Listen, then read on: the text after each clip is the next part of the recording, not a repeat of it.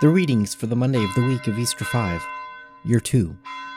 A reading from Leviticus, the 16th chapter, verses 1 to 19. The Lord spoke to Moses, after the death of the two sons of Aaron, when they drew near before the Lord and died. And the Lord said to Moses, "Tell Aaron your brother not to come at all times into the holy place within the veil, before the mercy seat which is upon the ark, lest he die. For I will appear in the cloud upon the mercy seat. But thus shall Aaron come into the holy place, with a young bull for a sin offering, and a ram for a burnt offering.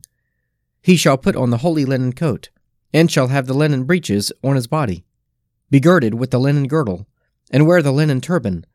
These are the holy garments. He shall bathe his body in water, and then put them on. And he shall take from the congregation of the people of Israel 2 male goats for a sin offering, and 1 ram for a burnt offering. And Aaron shall offer the bull as a sin offering for himself, and shall make atonement for himself and for his house. Then he shall take the 2 goats, and set them before the Lord at the door of the tent of meeting. And Aaron shall cast lots upon the 2 goats, 1 lot for the Lord, and the other lot for Azazel. And Aaron shall present the goat on which the lot fell for the Lord, and offer it as a sin offering.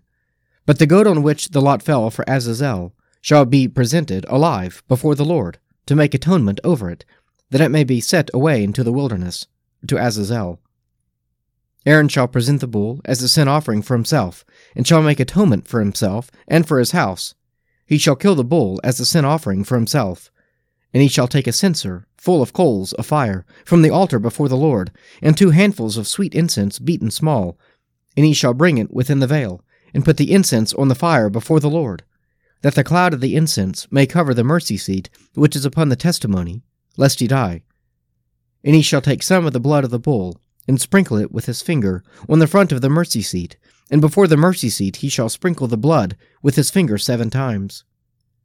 Then he shall kill the goat of the sin offering, which is for the people, and bring its blood within the veil, and do with its blood as he did with the blood of the bull, sprinkling it upon the mercy seat, and before the mercy seat. Thus he shall make atonement for the holy place, because of the uncleanness of the people of Israel, and because of their transgressions, all their sins. And so he shall do for the tent of meeting, which abides with them in the midst of their uncleanness. There shall be no man in the tent of meeting when he enters to make atonement in the holy place, until he comes out and has made atonement for himself, and for his house, and for all the assembly of Israel. Then he shall go out to the altar which is before the Lord, and make atonement for it, and shall take some of the blood of the bull, and of the blood of the goat, and put it on the horns of the altar round about. And he shall sprinkle some of the blood upon it with his finger 7 times, and cleanse it, and hallow it from the uncleanness of the people of Israel." A reading from 1 Thessalonians, the 4th chapter, verses 13 to 18. "But we would not have you ignorant, brethren, concerning those who are asleep, that you may not grieve as others do, who have no hope. For since we believe that Jesus died and rose again, even so, through Jesus, God will bring with him those who have fallen asleep. For this we declare to you by the word of the Lord, that we who are alive, who are left until the coming of the Lord, shall not precede those who have fallen asleep. For the Lord himself will descend from heaven with a cry of command, with the archangel's call, and with the sound of the trumpet of God. And the dead in Christ will rise first. Then we who are alive, who are left, shall be caught up together with them in the clouds to meet the Lord in the air. And so we shall always be with the Lord. Therefore comfort one another with these words." A reading from Matthew, the 6th chapter, verses 1 to 6, and 16 to 18.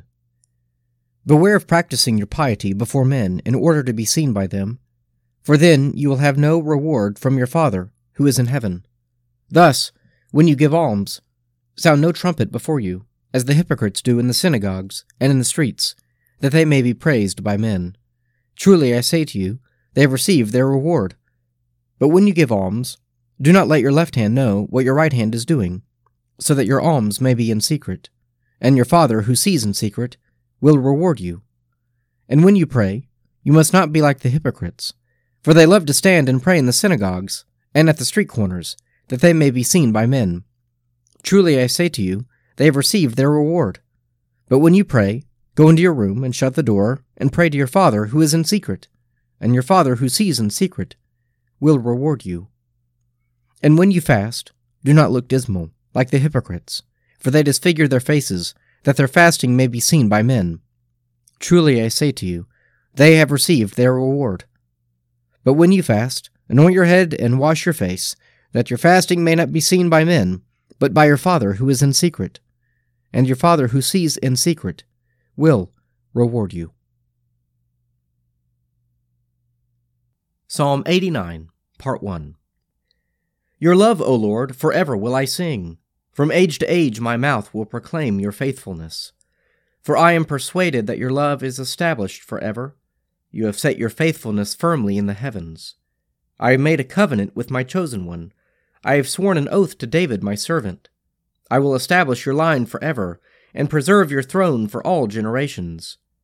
The heavens bear witness to your wonders, O Lord, and to your faithfulness in the assembly of the holy ones. For who in the skies can be compared to the Lord? Who is like the Lord among the gods? God is much to be feared in the council of the holy ones, great and terrible to all those round about him. Who is like you, O Lord, God of hosts? O mighty Lord, your faithfulness is all around you. You rule the raging of the sea, and still the surging of its waves. You have crushed Rahab of the deep with a deadly wound. You have scattered your enemies with your mighty arm. Yours are the heavens, the earth also is yours. You laid the foundations of the world, and all that is in it. You have made the north and the south.